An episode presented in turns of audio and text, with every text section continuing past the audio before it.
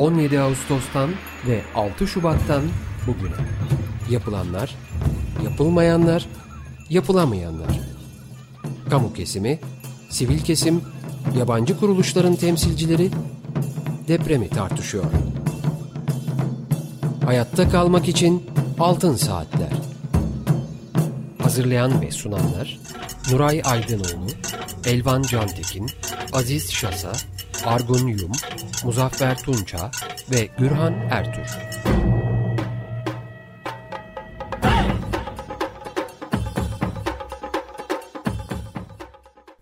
...95.0 Açık Radyo'da Altın Saatler programındayız. Bu programı Mehmet Nuray Aydınoğlu, Argun Yum, Elvan Cantekin ve ben Gürhan Ertür birlikte sunacağız. Teknik Masada Burak Muştu sesimizi sizlere ulaştıracak. Telefon numaramız alan kodu 212 343 40 40.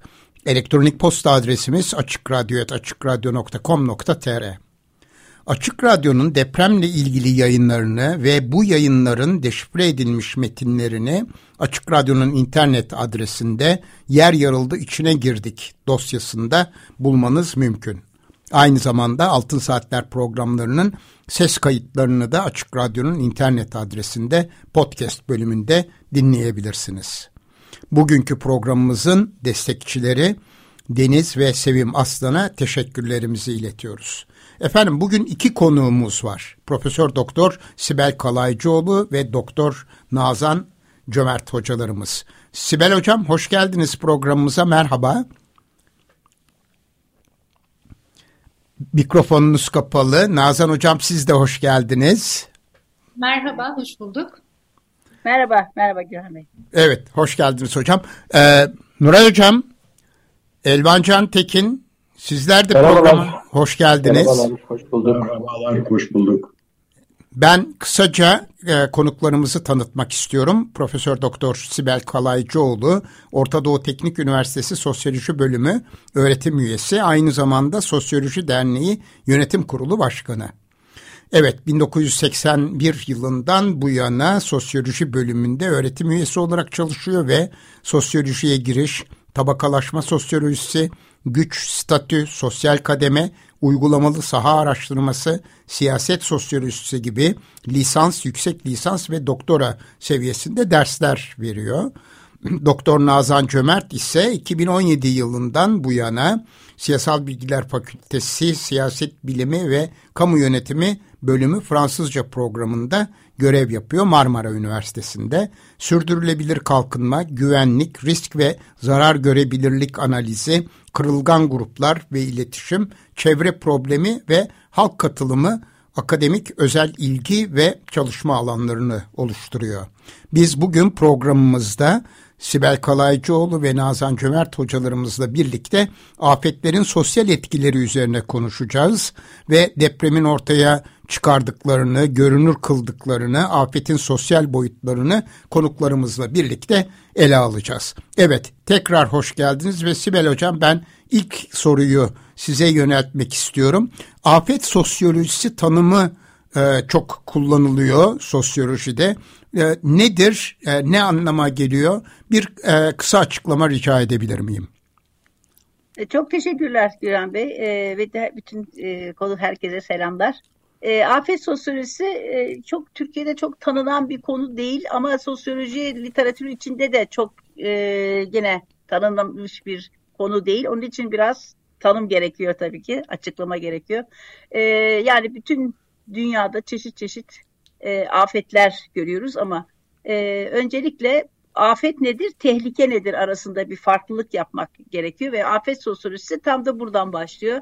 Yani doğal tehlikeler var bütün dünyada farklı farklı, farklı nitelikte, farklı şiddette e, doğal tehlikeler var. Bunların e, yol açabileceği afetlerden bahsediyoruz. O anlamda afetler doğal değil ama tehlikeleri bilip, riski bilip onlara hazırlıklanmadığımız zaman başımıza gelecek afetler e, olarak düşünüyoruz. Yani sosyolojinin yaklaşımı. Bu şekilde afet sosyolojisi de genellikle bu, bu tür yani işte bir şekilde yani insan yapısı olan. Niye? Çünkü hazırlıklı olmadığımız ve onun için gerekli tedbirleri almadığımız için ortaya çıkan afetlerin sosyal, toplumsal, ekonomik sonuçlarına bakıyor. Demografik sonuçlarına bakıyor. Göç gibi mesela. E, bütün bu toplumsal etkileri, ekonomik etkileri çalışıyor afet sosyolojisi. Artı risk yönetimi çalışıyor. Yani özellikle hani riskin öncesi ve sonrasındaki bu riskleri nasıl yönetebiliriz? E, bu toplumsal etkiler dediğimiz zaman sosyal kırılganlıklara çalışıyoruz. Özellikle bu farklı yaş grupları farklı e, statü grupları için üzerinden e, kırılganlıkları özellikle sosyal eşitsizlikler var. Tabakalaşma benim zaten konum hani var ama afetler sonrasında bu eşitsizlikler daha fazla katlanarak artıyor. Yeni eşitsizlikler ortaya çıkıyor. Bu anlamda işte hem e, toplumsal cinsiyet açısından, yaş açısından, statü açısından, yerinden edindirilmişlik açısından, kimlikler açısından, ekonomik işte konu, meslek, e, gelir, eğitim açısından birçok açıdan kırılganlıklar ortaya çıkıyor. Bunları çalışıyoruz biz afet sosyolojisinde. Evet, çok teşekkürler. Ben hemen Nazan Hocama söz vermek istiyorum. Evet, hocam çok güzel e, ifade etti. Ben de e, şunu e, belki kısaca eklemek isterim. Tabii afetler aslında sosyal bilimler için çok geniş bir e, laboratuvar gibi e, görmek gerekiyor. Yani normal zamanda gözleyemediğimiz birçok olay, birçok konu e, ve dinamikler afetle birlikte görünür hale geliyor. Yani bir toplumun işleyişiyle, e, dinamiklerin e, süreçleriyle alakalı bir sürü konu afetlerle beraber bir anlamda gün yüzüne çıkıyor. Bu açıdan baktığımız zaman sosyal bilimler için afet çalışmaları çok geniş bir e, çalışma e, alanını da e, ifade ediyor. Hem afetin sonuçlarını biz e, sosyal etkilerini, sonuçlarını inceliyoruz. Hem de afeti oluşturan şartları da afetle beraber e, inceleme imkanını da e, bulmuş oluyoruz. Bu açıdan bakıldığı zaman ha, hakikaten sosyal bilimlerin çok daha fazla e, yer alması gereken bir alan özellikle de e, ülkemizin yaşadığı afetlerin büyüklüğünü göz önüne aldığımızda. Evet ben e, hemen yine e, size söz vereceğim Nazan Hocam. Sibel e, hocamıza sorunuz olacak sanıyorum. Evet, e, direkt belki e, yaşadığımız e, bu e, afetle birlikte e, gözlemlerimizden e, yola çıkarak bir sorum olacak. E, sosyal etkiler deyince biz bu yerinden edinil, edinilmişlikten bahsetti hoca, bu yer değiştirme hareketleri. Özellikle bu yaşanan Güneydoğu'da yaşadığımız afetle ilgili bu yer değiştirme hareketlerini acaba kalıcı e, olarak görebilir miyiz? E, eğer e, sosyal etkilerin azaltılması dediğimiz şey çünkü bir anlamda e, fiziki e, hasarın onarılması da e, önemli bu sosyal etkilerin azaltılmasında. E, ve e, bir taraftan fiziki e, çevrenin onarımı gerçekleştirilirken e, güven ve umudun da sağlanması gerekiyor ki bu sosyal etkiler azaltılsın. Acaba afet sonrası, afetten itibaren bu güven ve umudu nasıl sağlayacağız? E, kimler sağlayacak e, ve neleri yaparak bu güven ve umut sağlanacak diye sormuş olayım hocamıza. Çok teşekkürler Nazan Hocam. Yani bayağı birkaç bir soru ama birkaç soru var içinde bence. Ee, öncelikle bu yani sos yani toplumsal etkiler tabii ki yaşanacak. Yani afet ortaya çıkmış bir kere istesek de istemesek de çok büyük e, kapsamı yani şey etkilediği alan çok büyük. 11 tane il e, 13,5 milyon nüfustan bahsediliyor. Yani daha oradaki yabancı nüfusunu da hani daha bilemiyoruz ama 13,5 milyon kayıtlı nüfustan bahsedildi. Şimdi e, bütün bu nüfusun toplam sadece orası değil artı yani herkesin Türkiye'nin geri kalan kısımlarıyla da ilişkisini düşünürseniz bütün bir toplum etkilendi. E, yani toplumsal etkisi çok çok büyük oldu. Sadece fiziki alan olarak değil. Bu, yani bu anlamda hem ben 99 depremini de gördüm, Van depremine de gitmiştik. E, bizzat hani böyle aşağı yukarı bir buçuk iki ay sonra gitmiştik. Yani hiçbiriyle kıyaslanamayacak kadar çok farklı bir boyutta ve kapsamda ve içerikte bir e, deprem olayı yaşadık. Yani bütün Türkiye'yi etkiledi. Herkes de, herkesin hayatına dokunduğu yani bu deprem öyle söyleyeyim. O anlamda sadece bunu psikolojik anlamda söylemiyorum. Hani hepimiz bir travma geçirdik gayet tabii çok hala üzüntülüyüz. Hala insanlar hatırlıyor ama e, gündelik yaşamımıza, işlerimize, eğitimimize her şeye dokundu. E, yani o anlamda ekonomik hayata dokundu. Bu anlamda etkisi çok çok büyük bir deprem yaşadık. Yani keşke buraya buraya varmasaydı olay tabii ama yaşandı bir kere. Şimdi bundan sonrası ne olacak? Tabii e, büyük bir yıkım olduğu için fiziksel çevrede ve büyük bir değişim olduğu için yani bir anda insanların yani insanoğlu gündelik en bes temel ihtiyaçlarını karşılayabilmek için işte suya ihtiyacı var, yiyeceğe ihtiyacı var. Bunları karşılamaya çalıştılar. Yani hani kayıpları bir tarafta evler, canlar gitti ama bir taraftan da kendileri de yaşamak zorunda. Bu anlamda o temel ihtiyaçlarını nasıl karşılarız diye ilk ilk çabaları bu oldu. Bu anlamda değişik stratejiler yani baş etme stratejilerine e, karar verdiler. Bunlar tamamen herkesin kendi olanakları çerçevesinde. Mesela e, bahsediliyor ki 3,5 milyon bu, şeyin içinde bu nüfusta 3,5 milyon kadarı kırla ilişkisi olan, kırla hanen evi olan, kıra gelip giden, kıra gidebileceği bir durum olan e, bir nüfus kıra gitti hemen. En kolay köydeki evine, köydeki akrabalarının yanına sığınmak. Bu anlamda köyler de etkilendi tabii o ayrı mesele oraya da geleceğim ama ama en e, şey bir başa çıkma stratejisi hani o temel ihtiyaçlarını en azından yaşamı devam ettirmek için köye gitmek, kıra gitmek, oraya sığınmak. Bir başka grup bunlar daha belki hani yine Türkiye'nin diğer tarafında imkanları olan, tanıdıkları olan, akrabaları olan ne bileyim işte büyük şehirlerde okuyan çocukları olanlar çok rastladım ben. O okuyan çocuklarının yanına göç ettiler yani.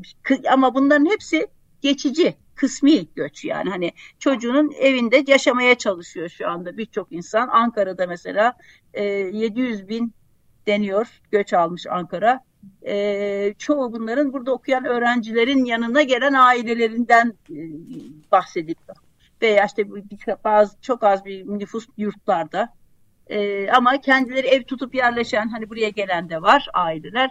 Ama bunlar hepsi kısmi göç yani geçici. Yani oralarda işler düzelince tekrar dönmek üzere. Yani o yerinden edilmişlik var ama geçici bir yeri. Ama bunlar durumu iyi olanlar. Hani mesela işte memur, gelir, normal bir geliri var. Hani düzenli bir geliri var. Ee, belki tasarrufları var.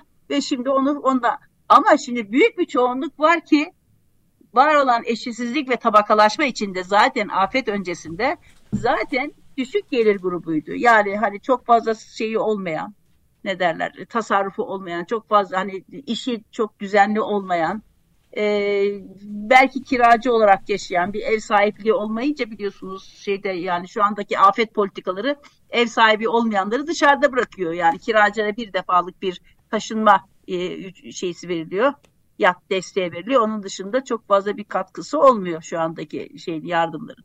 Dolayısıyla kiracıdır, tasarrufu yoktur veya imkanı yoktur. Bunlar dışarıya gidemiyor. Köyle alakası yok.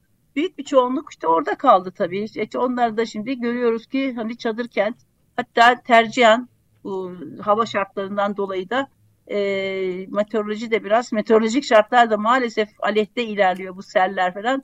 Yani oradan konteynerlere geçme Hatta ter, yani mümkünse işte neyse kalıcı konutlara ama ona daha epey bir zaman var. Yani bu anlamda farklı stratejiler benimsediler. En azından bu tabii ki temel ihtiyaçlarını karşılayabilmek için. Yani bu anlamda büyük çoğunluk halen şeyde zaten bölgede kaldı, kendi yerlerinde kaldı ve orada yaşamaya çalışıyorlar. Bu çok tabii önemli bir konu.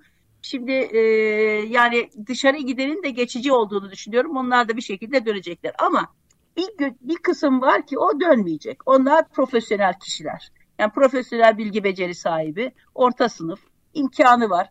İş, zaten iş daha çok da bunlar iş, iş, iş amacıyla zaten bölgedelermiş. Onlar şimdi başka bir bölgeye, memleketine veya farklı bir yere gittiler ve artık onlar dönmeyecek. Yani bu anlamda bölgenin daha bilgi becerisi yüksek bir kesimi kaybettiğini düşünebiliriz bir şekilde. Geri dönmeyecek şekilde. Bu anlamda yerinden edilmiş ve göç hikayesi böyle bir hikaye görebildiğimiz. Ama bu sizin bahsettiğiniz güven duygusu ve umut, umut var tabii yani her kimse memleketinden olmak, vatanını bırakmak istemez. Bu anlamda büyük çoğunluk eğer oradaki şartlar düzelirse en azından temel düzeyde ihtiyaçlarını giderecek kadar bile düzelse yani mesela konteynerler hani daha böyle yaşanabilir insan yaşamına uygun bir konteynerler yapılabilse o zaman bile dönmeyi düşünebilirler insanlar. Yani şey yani onun için, onun için bir umut var halen. Umut böyle çekip gidip tamamen boşaltıp bütün her şeyden umudu kesmek değil. Umut var. Hem de memleketinde kimse bırakmak istemez. En azından orada kayıpları var. Canlarını kaybetmişler. Orada defnetmişler. Kim onları bırakıp da hani bizim kültürümüzde başka yere gider?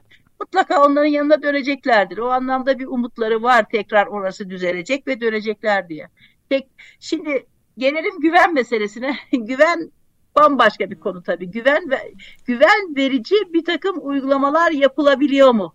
Yani çadırlarda, konteynerlerde ve ilerisi için kalıcı konutlar haricinde bu, bu süreç çalışacak zaten el mahkum.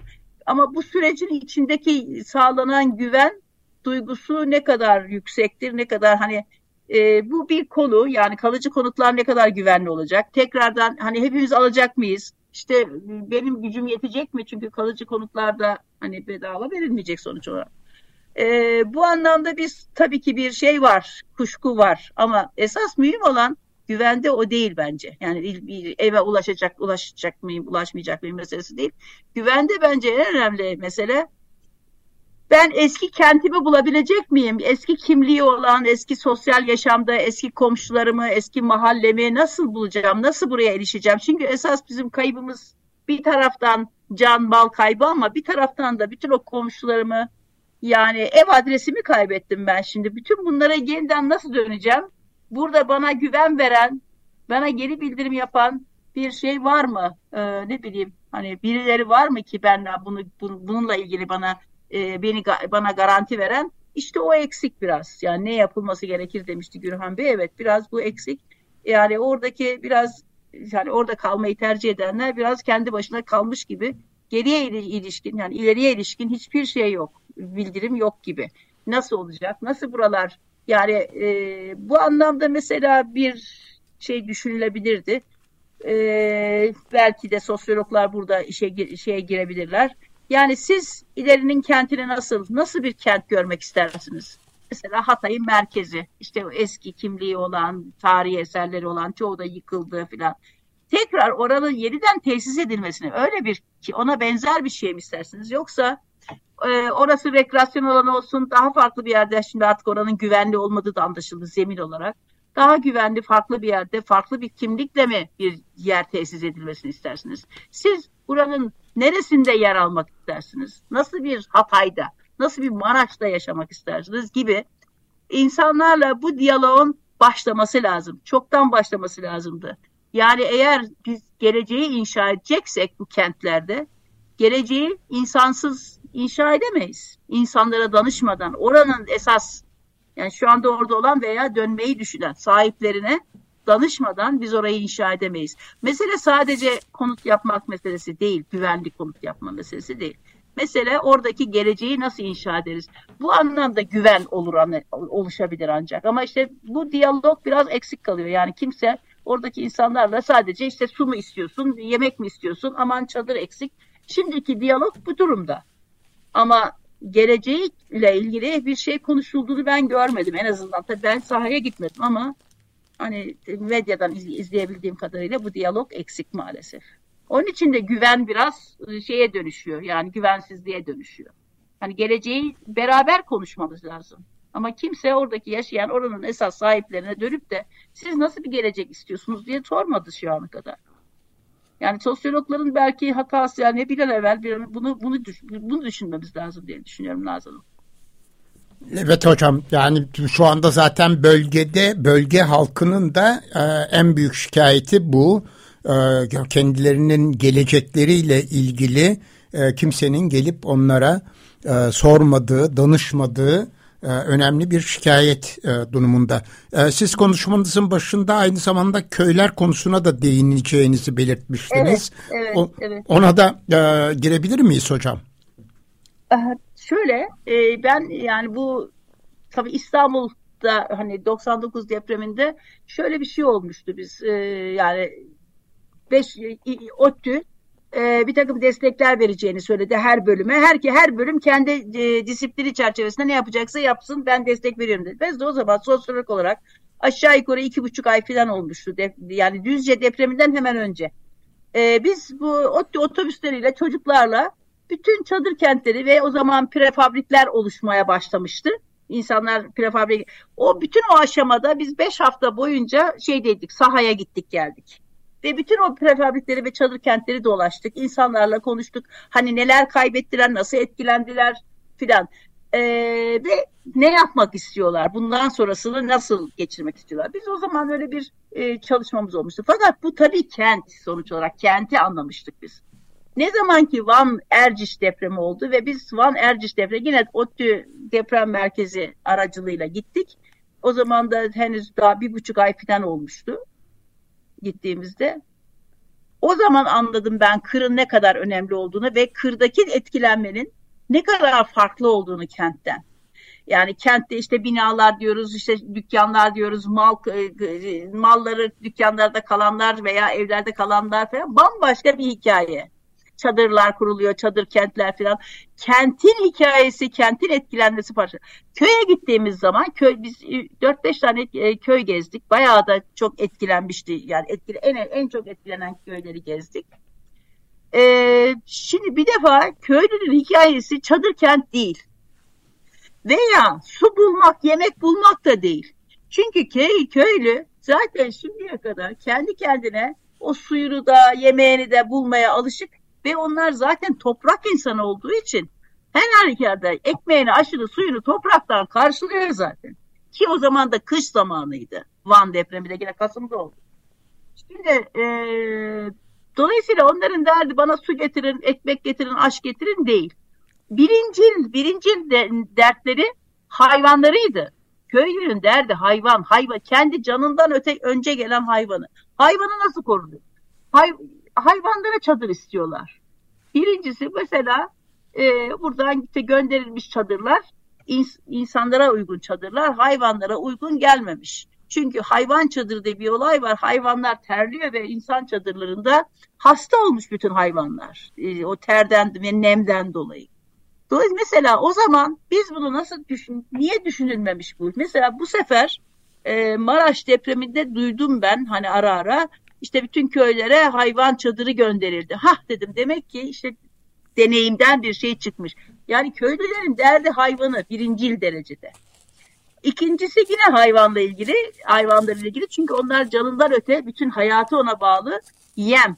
Mesela ahırlar çökmüş, çoğunlukla da ahırlar çökmüş, evlerden çok ahırlar çökmüş ve bütün oradaki yemler toprakla karışmış. Hayvanlara verecek yem yok.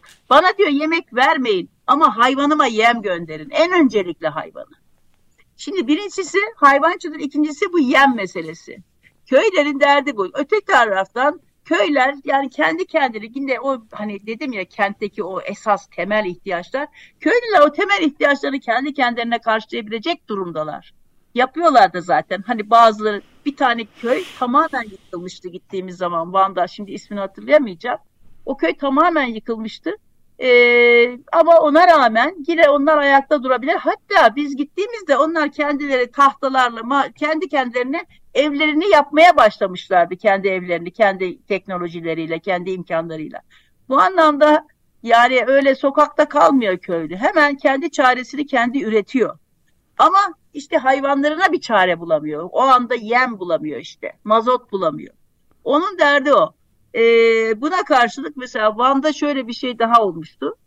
E, İstanbul belediyelerine görev verilmişti. Her bir ilçe belediyesi bir köyü sahiplenmişti. Bu anlamda köylere e, bu belediyeler şey götürmüşler işte çamaşır makinesi, ne bileyim e, çelişik işte hem her türlü işte bu makinalar e, özellikle çamaşır makineleri çok ilginçti. Ondan sonra işte mutfak topluluklar kurmuşlar. İşte bu şu anda olmayan, olamayan hep söylenen tuvaletler, tuvalet olanakları falan kurulmuş. Ama şimdi bunlar tabii daha çok kentle ilgili meseleler. Yani kente uygun. Şimdi adam diyor ki ben suyu zaten basıncı bile yok. Su yok doğru dürüst. Ben bu çamaşır makinesine ne yapacağım? Ben elde yıkarım çamaşırımı sorun değil diyor köylü insan. Yani köye çamaşır makinesi götürmek böyle biz bir dizi 10 tane çamaşır zaten çoğu çalışmamış. Şimdi bu tabii işte, işte kent mantığıyla kentte ne ihtiyacı? Köyün ihtiyacı başka, kentin ihtiyacı başka. Kenti yani ondan köyü çok köyün e, şeyini dertlerini çok daha farklı anlamak lazım. Biz hep kentler olduğu için hiç köy, köyü anlamamışız. Van'da bu çok güzel ortaya çıkmıştı, görmüştük. Şimdi aynısı burada da oldu.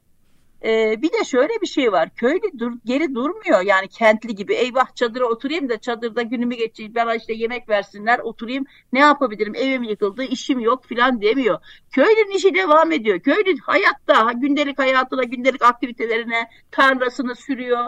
Köylü geri durmuyor işinden. Kendi evini bile yapmaya başlamış dediğim gibi. Kendi ahırını yeniden inşa etmeye başlamış. Öyle oturup da geriye durup beklemiyor. Çünkü onlar zaten hayatlarına bu şekilde devam etti. Dolayısıyla köylerin hikayesi çok farklı kırın hikayesi. Nasıl etkileniyor onlar? Yani kalkıp gitmeyi zaten zerre kadar düşünmüyorlar. Hani orada devam ediyorlar. Sadece ev yıkılmış yeniden yaparız diyor. Yani biraz işte destek istiyorlar falan. Yani hayvanlar ile ilgili. Evet hocam. Elvan'ın sorusu var. Buyurun. Buyurun. Evet. Ee, biz şeyden bahsettik. Yani afetin e, oluşundan sonraki süreçte bahsettik de ben birazcık daha böyle erkene dönmek istiyorum. Biz e, toplum olarak niye afet risklerinin azaltılması ve afet yönetimi konusunda yeterli olamıyoruz? Bu konuda gerekli çalışmaları yapamıyoruz. Bu konuda toplumsal bir e, problem mi var yoksa tamamıyla bu e, hani e, yöneticilerin filan etki, etkisiyle oluşan bir durum mu? İlhan Bey bu, bu hikayeyi tabii siz herkes de bir şekilde biliyor cevabını ama ben yine bir kendimce söylemeye çalışayım. Biz ben şu anda yine İstanbul'da böyle bir e, öncesine yönelik yani öncesinden bunu düşünmemiz gerekir ve bunu da halka sorarak yapmamız lazım. Beraber hep beraber bütün paydaşlar hep beraber elini taşın altına koyarak yapacağız hazırlıklı olmayı şeklinde bir projede çalışıyor. anda devam ediyor projemiz. Bu anlamda söyleyeceğim. Yani tabii ki öncesi esas, öncesi. Fakat Türkiye'de ne kadar literatür taradıysam, nerede ne kime baktıysam, hangi şeye baktıysam, APAD'da da çok çalıştık zaman içinde. Hep sonrasına ilişkin. Sonrasında bir, arama kurtarmayı nasıl yaparım? Enkazı nasıl kaldırırım? İşte sağlık, tabii sağlık bu arada kendini bayağı geliştirdi. Sağlık e, hizmetleri. Bu konuda işte bu UMKE'ler falan hani böyle bir durumda sağlık hizmetlerini nasıl ulaş, ulaştırırım ki bu bayağı yani UMKE bu anlamda başarı hikayesi tabii. E, artı bir de bu çadırların kurulması, işte ondan sonraki yeniden o şeye geçmek ve kalıcı koru. Biz burada bir şekilde deneyimlendik şeyden sonra işte İstanbul, Düzce, Van bu depremlerden sonra biz burada deneyimimizi bayağı geliştirdik. Her ne kadar e, arada Af AFAD kuruldu. AFAD'ın kurulması biz hala destek. AFAD'ın kurulması çok büyük bir kazanımdı. Ama bunlar hep sonrası için. Yani şimdi iki tane kavram var yine bu afet sosyolojisi literatüründe. Bir tanesi risk yönetimi, bir tanesi risk azaltma. Biz hep risk yönetimi tarafına gittik. Yani ortaya çıkmış biri bunu nasıl şey yaparız? Halbuki risk azaltma e, ve önleme konusunda hiç kafa yormamışız ne yazık ki. Bu biraz bizim bürokrasinin veya şeysi hatası diye düşünüyorum. Yani o tarafa şey yap. Ama dünyada da böyle. İlginç bir şey. Dünyada da hep önlemekten ziyade sonra da ne olur? Sonrasında nasıl? Etkileri nasıl kontrol ederiz? O riski ortaya çıkan riski, afetin riskini nasıl işte kontrol ederiz? Ne yaparız? İşte yeniden toparlanma dönemi filan. Hep buraya yoğunlaşmışız nedense. Ama baş esas esas mesele daha öncesi. Ya daha öncesinde niye eğilemiyoruz? Bir, bizim kültürel bir handikapımız var. O da kadercilik. Ya işte sanki şey afet doğaldır. Zaten kullandığımız kavramdan belli. Doğal afet diyoruz. Doğal afet diye bir şey yok. Doğal tehlike var. Ama afet doğal değil. Afet bizim kendimizin yarattığı bir sonuç sonuç. Bu anlamda zaten kullandığımız kavrama bakarsanız onun bile bir bu kaderciliğin simgesi olduğunu görürsünüz. Yani kadercilik. Yani biz o şeyi anlamamak yani hani doğal tehlikelerin niteliğini, ortaya ne gibi sonuçlar çıkarabileceğini anlamamak. Artı ya ben AFAD eğitimler vermiş. Yine biz İstanbul'daki kadınlarla falan hani çeşitli çalışmalar, konuşmalar yapıyoruz. Biz diyor eğitim aldık diyor. Ama diyor hani daha da alsak iyi olur ama diyor. Yine de çok da inanmıyorum. Niye inanmıyorsun? E çünkü ev yıkılınca ne yapacağım? Nasıl kaçacağım ki zaten diyor. Ölürsem ölürüm diyor. Yani o eğitimin ne faydası var ki diyor. İşte şöyle kaç şöyle kendi. Şimdi bir şey yapılabileceğine inanmayan bir kaderci şeyimiz var. Yani tehlike varsa var. Ölürsek de ölürüz. Buna ne yapabiliriz? Nasıl engelleyebiliriz? Sel gelirse gelir. Selin engelleyebilir, engelleyebiliriz. Depremin bile hani e, kontrol edebileceğine dair insanların kafasında bir şey yok, kavram yok, bilgi yok. Bunu vermemişiz. AFAD'da var mı bilmiyorum da yani insanlarımızda yok kesin. E, evet. Bu anlamda risk algımız da yok. Yani hani bir risk yani tehlikenin riski vardır. Şimdi şöyle bir örnek vereyim bizim kültürümüzden. İşte trafik ışıkları var. Trafik ışıkları kültürel etkilerden, yorumlardan bağımsız dünyanın her yerinde trafik ışıkları vardır. Herkes de anlamını bilir. İşte kırmızı ışıkta durursun. Kırmızı ışıkta dur, dur yani böyle son saniyede kırmızı ışık yanmadan geçme eğilimi nedir bizde? Ha bir an evvel annemi erken göreyim. Ama annemi hiç görememe ihtimalim de var. Değil mi? Risk var. Şimdi bu riski ben kabul ediyorum baştan. Ama niye? Çünkü daha erken görebilme şansımdan dolayı. Ama yani ya göremezsem o zaman da şöyle diyor. Canım olmaz. Başkasına olur bana olmaz. Ya deprem gelir senin de evin yıkılır. Ya benim evim sağlam başkasının evi yıkılır. Ya işte bu risk algısını bir taraftan riski riskle yaşıyoruz. Riski kabul etmişiz baştan. İkincisi buna kadercilikle de destek sağlıyoruz. Yani risk bana olmaz başkası olur şeklinde böyle ya da olursa olur ne yapabilirim nasıl değiştirebilirim Allah'tan gelmiş gibi kaderci söylemlerimizle inançlarımızla buna destek sağlıyoruz bu şeyi bu risk kabul riski kabullenmeye. O anlamda da hazırlık buradan etkileniyor. Yani biz bu hazırla, hazırlıkla ilgili bu risk iletişimi, insanlara riski nasıl daha iyi anlatabiliriz? Bizim kültürümüzdeki ögeleri, yani yine burada sosyologlara çok büyük görev düşüyor bence. Biz bu risk iletişimini çözmemiz lazım insanlarla. Toplu, sadece insanlarla değil tabii, kurumlarla da.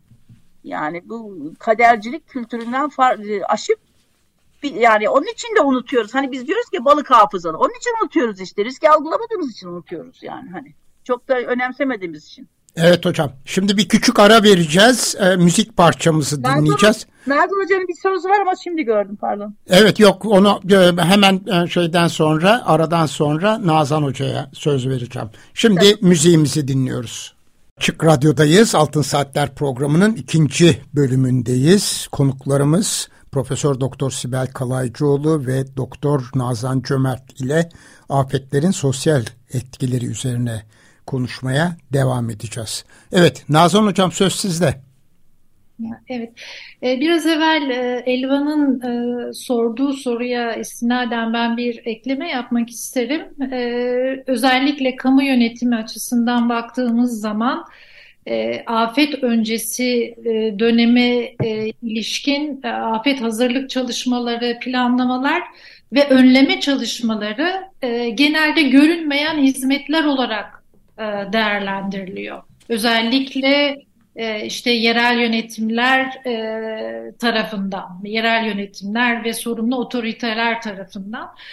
baktığımız zaman bunu bütün şeylerde görebiliyoruz. Yani gerek bütçe harcamalarında, gerek verilen bazı bölümlere verilen önem kurumlar içinde bunu çok net görmek mümkün. Yani önleme hizmetleri e, afet olmadan önce yapılan tüm hizmetler görünmeyen hizmetler, çok kolay rakamlandırılamayan hizmetler. Ne zaman rakamlandırılıyor? Afet olduğu zaman ancak biz maliyetlerini görebiliyoruz. Yani önlemenin faydasının getirisi e, kurumlar tarafından tam olarak hesaplanamadığı için aslında biz e, daha çok afet sonrası döneme odaklı bir e, yapılanma e, ve e, işte e, bir takım çalışmaları daha çok o alanda yönlendiriyoruz. Bu e, aslında baktığımız zaman acil durum yönetiminde de bunu görmek mümkün. Yani her zaman arama kurtarma çalışmaları, işte teşhisat, donanımlar e, vesaire gibi konular hep daha ön planda olan şeyler. E, dolayısıyla afet öncesi dönem çok daha görünemeyen. Çünkü işler yolunda gittiği zaman, bir şey önlediğiniz zaman onu çok e, ölçmeniz e, veya siyasi anlamda ölçmeniz çok mümkün değil. En azından e, yönetimler açısından. E, bunu eklemek istedim. O zaman Nazlı Hocam ben bir şey sorabilir miyim? Yani şeylerin, hükümetlerin ya da o, o, kamu otoritesinin afet risklerinin azaltılması, afetlere hazırlık konusundaki e, şey planlamalarını etkileyecek olan esasında toplumun afet algısı mı olacak? Yani toplum tarafından bir baskı gelince mi bu gerçekleşecek yoksa e, bu herhangi bir şekilde bir e, ne bileyim e, siyasi otoritenin e, bir şeyi olabilir mi? Tasarrufu olarak gerçekleşebilir mi? Planladığı bir şey olarak gerçekleşebilir mi? E, yani e, otorite, siyasi otoriteler bunu hesaplamak zorundalar. Çünkü e, şeyi, maliyeti bir şey olduktan sonra kendilerine kesiliyor. E, mesela ama ne zaman olacağını ve nasıl ne büyüklükte olacağını bilmediğiniz bir şey için böyle bir hesaplama e, nereye kadar yapabilirsiniz ya da ne kadar yapmak istersiniz bir siyasi otorite olarak?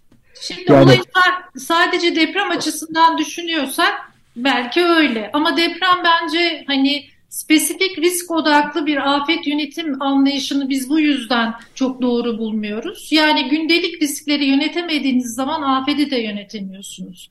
Dolayısıyla gündelik riskler nasıl yönetiliyor? Ee, idareler tarafından baktığınız zaman aslında afet yönetiminde nasıl yönetildiğini e, yönetildiği hakkında da bir fikir sahibi oluyorsunuz. Mesela bir örnek vereyim. Ee, e, bir kurumda hem önleme hem müdahale aynı erk e, e, verildiği zaman genelde hep müdahale hep ön plana çıkar. E, bu çok doğa yani işin e, ne diyeyim e, biraz e, tabiatıyla da alakalı bir durum. E, İtfaiye teşkilatlarında olduğu gibi değil mi? Evet, itfaiye teşkilatlarında olduğu gibi aynen öyle. Yani planlamaları da prosedür olarak yaptığınız zaman e, zaten e, bir şey olduğunda maliyeti çok ağır olabiliyor. Biz hep şeyden bahsediyoruz. Yani yönetemediğimiz riski e, afet olarak adlandırılıyoruz aslında. Değil mi? Yani hep bu herhangi bir şey de olabilir. Yani bir bakın birkaç yıl evvel tam tarihini hatırlamıyorum ama bir köprü çalışması olmuştu. Çok büyük yankı uyandırdı. İnsanlara haber vermediği için insanlar saatlerce köprü üstünde bloke oldular ve e, bu e, işte o zaman yerel yönetimleri vesaire çok zor durumda bırakan şeydi. Yani yönetemediğiniz her konu risk olması bile gerekmiyor bazen. e, hem riske dönüşebiliyor, riskten de afete dönüşebiliyor. Dolayısıyla e, şu an için baktığımız zaman aslında afet yönetimi için çok e, ne diyeyim çok farklı e, tabii ki e, bir büyüklük olarak bir planlama yapılması gerekiyor ölçek bazında ama e, asıl benim e, belki altını çizmek istediğim husus gündelik hayatta riskler nasıl yönetiliyor, nasıl önleniyor? E, buradaki soruların cevabı bize afet yönetimi ile ilgili bilgiyi de verecektir diye tahmin ediyorum. Yani ben o kanaatteyim. Ee, bir de e, biraz evvel hocam kırsal ve kentsel e, özelliklerin dikkate alınarak e, bir afet yönetim modeli e, yönetim anlayışından bahsetti. Evet aslında belki sorun şu değil mi? E, planlamacıların e, veya yöneticilerin, sorumluların kafasında bir afet zedi, e, çok da hoş bir e, belki tanımlama değil, bir profili var. Ve bu afet zede profili kentte de kırsalda da aynı model geçiyor. İşte eve ihtiyacı olan, acil durum ihtiyaçları olan bir e, model. E, aslında baktığımız zaman e, kırsaldaki e, e, şey e, hani topluluk e, bazlı bir afet yönetim veya e, afetzede e, anlayışının afet yönetiminde e, esas alınması belki gerekiyor yani topluluk bazlı. Çünkü kentsel anlamda da baktığımız zaman ihtiyaçlar çok bütün kent için aynı değil. Mesela mahalle kentin içinde mahalle odaklı bir afet yönetim anlayışı da bizde tam oturmamış durumda. O yüzden hem geçici barınma hem de kalıcı konut e, ta mekan tasarımında bu kırılganlıklar artıyor veya azalıyor. Biz 99 depreminde e, bunu çok net görmüştük. Yani insanların e, o komşuluk ilişkilerini, konteynerlerin e, şeklini değiştirerek veya orayı daha insancıllaştırarak bir takım değişimler yaptığını, yani mekanı değiştirmeye çalıştıklarını. Dolayısıyla e, tek bir afet zede tanımı da e, bu kırılganlıkları arttırıyor veya e, e, kırılganlıkları çok derinleştiren bir husus afet yönetimi anlayışında. Hani sadece kırsal ve kentsel değil, kent içinde de e, işte topluluk bazlı e, bir anlayışın e, yerleşmesi bu toplumsal kırılganlıkları da azaltacaktır diye düşünüyorum. Bilmiyorum hocam e, ne der? Evet Sibel Hocam. Çok haklısınız Nazan Hocam. Yani şey e, yani kent kırın dışında bir de kentin içinde o kırılganlık konusu yani tek tip tek tip çözüm tek tip işte düşünce aynen aynen çok doğru söylediniz. Ee, yani ben yine bütün hani medyadan başından beri izliyorum. Gidemediğimiz için ne kadar nerede varsa öğrenmeye çalışıyorum. Kim ne derse onu gözü hafızama hatta bir not defteri tutuyorum oraya not ediyorum. Şimdi engelliler ve yaşlılar pek gündeme gelmedi. Yani bir kurtarılamadığı falan onlar görünmezler zaten. Toplumda da zaten var olan şekilde de pek görünmüyorlar. Ee, yani ne yapıldı engelliler ve yaşlılar için nasıl bir özel bir şey, uygulama var mıydı? Böyle bir merkez, böyle onlarla ilgilenen özel bir ekip. Yani birkaç tane olay haberlerde gördüm. Mesela bir sadece engelli yaşlı olmasına da gerek yok. Kronik mesela bir 12-13 yaşında bir kız çocuğunun böbrek hastalığı var, kronik hastalık. Çadırda 15 kişi kalıyorlar. Annesi diyor ki ben bu çocuğa bakmak zorundayım. Ama çadırda bunun sürekli işte üstü başı değişiyor filan neyse nasıl o kronik o böbrek hastası çocuğun. E, aynı zamanda da tekerlekli sandalyede. Ben bu çadırda bu 15 kişinin içinde bu kız çocuğunun nasıl bakımını yaparım, nasıl bakarım, nasıl ederim? Şimdi o kız çocuğu orada yaşamaması lazım. Anında bu çocukların hemen alıp o çocuk veya büyük neyse işte bütün bu kronik hastaların hemen bir sağlık bakım merkezine e, toparlanabilmesi lazım. Orada annesi yanında gelir gelmez o ayrı mesele ama orada bu insanlar çadırda kalamaz yani bu engelli insanlar veya kronik hastada olan insanların böyle bir sağlık modeli olması lazım. Yani ne bileyim e, yine şeyle ilgili bu psikososyal desteklerle ilgili hep 0-10 yaş grubu çocuklara palyoçe getirelim. İşte onlara trencilik oynayalım falan. Tamam güzel ben ona bir şey demiyorum. Yani o çocuklar da travma yaşamışlar. Ailesini kaybeden çocuklar var falan. Şimdi ama şöyle bir grup var ki ben bunu Marmara depreminde kendimiz tekrar ikinci bir kez gidip ben kendim özellikle bir e, odak grup çalışması yapmıştım. Sonradan fark ettik çünkü 12-17 yaş grubu çocukları. 12-17 yaş grubu çocuklarını palyaço ile e, eğlendiremezsiniz veya travmasını o şekilde unutturamazsınız o çocuklara. Onlar başka türlü bir psikososyal destek vermeniz lazım. O yaş grubu tamamen ihmal edilmiş bir yaş grubu. 18 ee, yaş üstü işte eğitime etkilenmiş, işte üniversite sınavına girecekti girememiş, kariyeri, geleceği etkilen. Onlarla farklı bir şey yapmamız lazım. Artık kadınlarla ilgili olarak, kadınların kırılganlığı, kadınlar bu yükü en çok kaldıran e, bir kitle. Çünkü sadece şimdi hani tabii erkekler dışarıda belki işine devam ediyor, belki ne bileyim eşya kurtarmanın peşinde ama bütün evin yükü suyu taşıması, yemeği pişirmesi, temizliği yapması o şartlarda yani yoksulluk şartlarında tamamen çocukların e, güvenliğini sağlaması, eğitimiyle her şey kadına kalmış durumda. Kadın da bir depremzede bu arada veya afetzede. Şimdi yani e, bu anlamda işte bütün o serlerde filan da yine kadınlar çabaladı. Bu anda kadının yükü çok ağırlaşıyor. Normal zamanda ağır zaten daha da ağırlaşan ve tabii ki e, kadınların muazzam bir güvenlik ve e, şey sorunları var, emniyet sorunları var. e, özellikle elektriğin kesildiği durumlarda kontrolün yani güvenlik güçlerinin kontrolünün çok çok güçlü olmadığı durumlarda kadınların bu kadın ve çocukların tabii çocuklar da var. Özellikle bu insan ticareti konusu çok ciddi bir boy, boyutlara ulaşıyor bu durumlarda. Yani bu anlamda sadece evlerin yağmalanması değil, insanların şeye bu insan trafiğinin canlanması gibi böyle bir ortam bulması gibi bir durum var. Bütün bütün hepsinde hem İstanbul'da hem Van'da hem de bu durumda ben burada pek şey yapamadım ama gitmediğim için hani duyamadım. Ama böyle bir ciddi tehlike var. Bu anlamda kadınlara yönelik ve çocuk çocuk çocuklara yönelik bu insan trafiği, insan ticaretinin nasıl engelleneceğe dair bir konu, bir çalışma olması lazım. Bununla ilgili bir politi- ayrı bir grup, bir politika olması lazım. Sadece güvenlik güçleri orada jandarmayı gezdirmekle olmaz yani bu iş. Yani mesela bunun için çadır kentlerin e, tasarımına bile dikkat etmek lazım. Çadır kentleri böyle askeri barakalar gibi sıra sıra mı yapalım?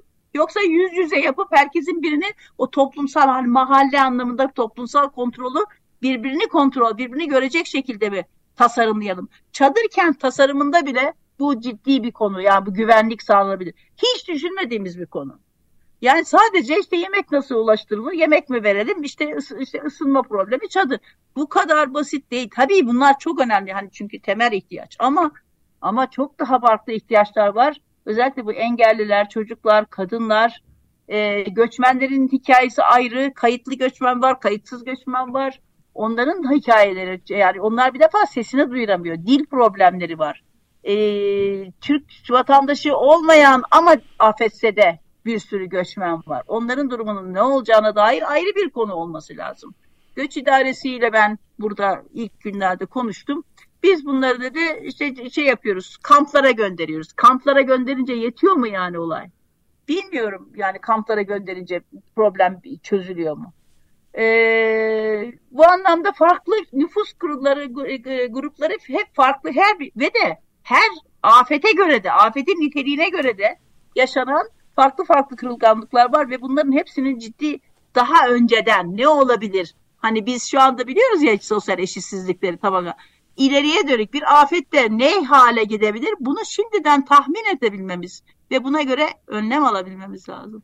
Yani bu yani tamam bir kısmı bu işin önlem arka katılıyorum Elvan Bey'e. Bir kısmı parayla ilgili. Yani bu kadar hani bilinmez bir şeye, belirsizliğe ne kadar para yatırabilirsiniz? Hele hele bizim gibi yoksul bir ülkeden çıkarsak nasıl ne kadar buna yani önceden yatırım yapabilirsiniz? Bir kamu idaresi Nazan Hoca'ya da katılıyorum. Ama yani hazırlık yapmanın çok pahalı olmayan, yani büyük bir para istemeyen kısımları da var. En azından onu yapsak yani o, o bile yeterli. Aile Bakanlığı'na gittim. Dedim ki bu barınma yardımınız var. Çok da şey olmuyor. Çok da efektif değil. Yani barınma yardımını verdik çok az sayıda kullanılıyor. Bu barınma yardımını afet bir afet öncesi ev güçlendirecek hani yoksullar işte belli gelir testlerinden geçsinler ve evlerini güçlendirmek için yoksullara verebilen verilebilen bir barınma yardımına dönüştürsek bunu düşünür müsünüz dedim. O dedi o ne kadar pahalı olur siz biliyor musunuz dedi. Ona hiç varamayız dedi. Ona yani sadece barınma dedikleri işte depremden sonra evi yıkılırsa işte ev sahibine vereceği veya taşınma işte, desteği filan. O kadar. Onun dışında başka bir barınma yardımı yok daha fazla. Şimdi ama bunu mesela burayı değiş geliştirebilirler. Daha öncesine yönelik olarak, ev güçlendirmeye yönelik olarak. Yoksulların ev güçlendirmesi mümkün değil. Yani o anlamda hani ne yapacak? Yani belediyelerin de bu kadar parası da yok. Her yere birden de güçlendirme yapamaz. Bütün riskli alanları. O zaman burada bir e, önceliklendirme yapması lazım. Nereye gideceğim, nasıl yapacağım, hangi alanda? Yani bizim Eskişehir'de yaptığımız bir çalışma vardı. O önceliklendirme çalışması işte. Yani zemin birçok bir bileşik endeks çıkarttık. E, bütünleşik bir endeks. Sosyal, bina ve zemin kırılganlıklarını e, birleştirerek mesela bir bölgede zemin zemin sağlam, bina sağlam ama insanlar yoksul. Oraya niye güçlendirme yapayım? Orada insanların ama ihtiyacı var, sosyal yardıma ihtiyacı var. Başka bir yerde zemin kötü, bina iyi ama insanlar e, kötü. Orada işte yine insanlara diyeceksin ki bakın siz buradan başka yere almanız lazım, almam lazım. Sosyal konut yapacaksın, rezerv alanı yapacaksın. O insanları o kötü zeminde oturtturmayacaksın. Başka bir yerde bina kötü. Tamam o binaya güçlendirme yapacaksan Ama o insanların durumu da yoksulsa o zaman onlara destek vereceksin ki öyle gibi böyle böyle farklı farklı alanlarda farklı farklı duruma göre bilgi bilgi toplamak lazım tabii. En önemlisi de bilgi. Daha öncesinden hani bu farklı önceliklendirmeye ilişkin bilginin veri tabanının olması lazım ki hani ondan sonra da buna ilişkin hani kamu idare, kamu maliyesini daha dikkatli kullanabilmek için, daha efektif kullanabilmek için. Yani yapılabilecek çok şey var Nazan Hocam ama hani bunun irade yani yapma iradesi olması lazım. Çok da para istemeyecek şeyler de var. Tamam. Yani hani en azından hani yapabildiğimiz kadarını yapsak o bile yeter. Evet hocam siz e, konuşmanızın bir noktasında Van depremine bir buçuk iki ay sonra gittiğinizi evet. sosyologlar olarak belirtmiştiniz. Evet, Bu evet. E, özellikle sosyologların faaliyet gösterebilecekleri bir e, zaman mıdır? Yani e, hemen e, başlıyor. E, başlıyor. Artık bundan sonra evet bundan sonra bence o toparlanma döneminde özellikle gidip hani oradaki farklı kurumlarla işte özellikle geleceği tesis edecek kurumlarla, kişi otoriteyle, kişilerle, yönetimlerle yere konuşulup yani bunu bu diyalog başta söylediğim hani ilk yarıda söylediğim o diyaloğun geleceğin kentlerini nasıl istersiniz diyaloğunu yapacak olan bence sosyologlardır. Ama sosyologlar yalnız gidemez. Çünkü biz orada yapının nasıl olması gerektiğini, hadi ben binamın şöyle olma, ben bilemem onu. Onun için interdisipliner bir çalışma. Ekip olarak gitmeliyiz. Farklı disiplinlerden bir ekip olarak gitmeliyiz. Sadece tek başına sosyologlar iletişimi sağlar. Bütün bu şeyi top, hani diyaloğu sağlar ama ama ben bina biçimini hangi zeminde ne yapılması gerektiğini bilemem. Onun bununla ilgili de yanımda işte inşaat mühendisi olacak, jeolog olacak, psikolog olacak, tarihçi olacak çünkü yani biz bir ekip olarak orada çalışmaya başlamalıyız. Yani her şeyi de kamuya bırakmamak lazım belki. Belki biraz bizim de yardım etmemiz lazım artık ekipler oluşturup yani bu geleceğin kenti nasıl olmalı konusunda bizim de belki bir inisiyatif alıp ne bileyim hani e, biraz bölgeye artık yavaş yavaş gitme zamanı bence. Evet Elvan'ın bir söyleyeceği var. Evet tam bu noktada esasında söyleyeceğim bir soracağım bir soru var. Şöyle e, dönemin içinde bulunduğumuz dönemin bir seçim dönemi olması e, yani. bu konuda ne, nasıl etkiler? Ya işte Erhan Bey ben aynen yani şu anda biraz seçime endeksli bir durum oldum ne yazık ki. Yani gündem bir tarafta deprem ama bir tarafta da seçim öne geçti. Yani o tabii olumsuz etkiliyor şu anda. Yani seçim o, meselesi. Peki olumlu yani şu anda oradaki ya? yani olumsuz özellikle de diyalog falan kurmadan hemen apar topar orada hani bir takım işler yani şey konutların yapılmaya başlanması falan olumsuz etki bu bence. Yani o tamamen seçim odaklı bir çalışma. Ama yani olumsuz etkiyi engelleyemeyiz. Ne yapabiliriz? Yani seçime endeksli işe, olay tabii şu anda bütün Türkiye o seçime endeksli. Onun için biz zaten şu anda yapış planımızı Mayıs sonuna diye ayarladık. Yani bir, bir planımız var, gitme planımız. Ama biz Mayıs sonunu düşünüyoruz şahsen. Yani seçim sonrası. Seçimden önce şu anda bir şey yapmak mümkün değil. Evet. Son olarak Nazan Hoca'nın sözünü alıyoruz. Evet, ben de bir soru soracağım e, hocama. E, daha önce İBB'nin hazırlamış olduğu bir sosyal hasar görebilirlik çalışması vardı. Sanıyorum siz de bu ekipteydiniz. Bizden yaptım evet. Evet. Biz Aradan e, sanıyorum 2018'de e, yayınlandı. 2017-2018 Nazan Hocam. Evet. E, tabii 5 e, sene İstanbul için e, büyük bir şey zaman zarfı olabilir. Belki sosyal hasar görebilirlik bu anlamda da değişiklik göstermiştir. Acaba hangi alanlarda arttı? Yeni unsurlar, yeni belirleyiciler var mı? Bir de tabii e, olması muhtemel İstanbul depreminde bu kırılganlıkları e, e, nasıl dikkate alarak planlama yapabiliriz veya bu kırılganlıkların dikkate alınarak hazırlık çalışmalarının yapılması neyi ifade ediyor? Yani somut olarak biz bu çalışma yapıldı ama bunları dikkate alarak planlamaya nasıl dahil edeceğiz? Hazırlık çalışmalarına na nasıl dahil edeceğiz? Sizin bu konudaki e, görüşünüzü almak son, isterim. Son bir dakikadayız. Ee, Sibel Hocam bilmiyorum. Nazan Hocam biz e, biz bu sosyal kırılganlık çalışması yaptıktan sonra İBB tekrar onlar daha önce yapmıştı tekrar e, güncellediler. Fiziksel kırılganlığı da yaptılar. Yani benim o Eskişehir'de yaptığım bütünleşik kırılganlık sistemi hazır. Yani şu anda biz İstanbul'un neresinde fiziksel ve sosyal kırılganlık var biliyoruz. Örneğin işte avcılar bilmem ne yani belli. Yani bir de şeyin de tehlikenin de nerede olduğu belli. Yani nereden, fayın nereden geçeceği.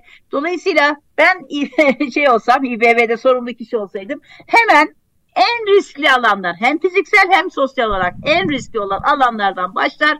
Bu insanlarla hemen bir diyalog kurup çünkü evi boşalttırmak da ayrı bir çalışma grubu. Hani kimse evini bırakmak, bırakmak istemiyor falan falan. O da o da ciddi bir iletişim e, şeysi becerisi gerekiyor. Orada bir ekip kurup bu insanlardan kurtarabildiğimi sosyal konutlara, rezerv alanlara, mümkün olan başka kiralık alanlara taşırdım. Yani kurtarabildiğimi kurtarmak mantığıyla. Şu anda bir an evvel onu yani o evlerin güçlendirmeyle veya karotla masraf edilmesinin ben gerek olmadığını düşünüyorum. Burada mühendis arkadaşlarımız var bana şey yapsınlar.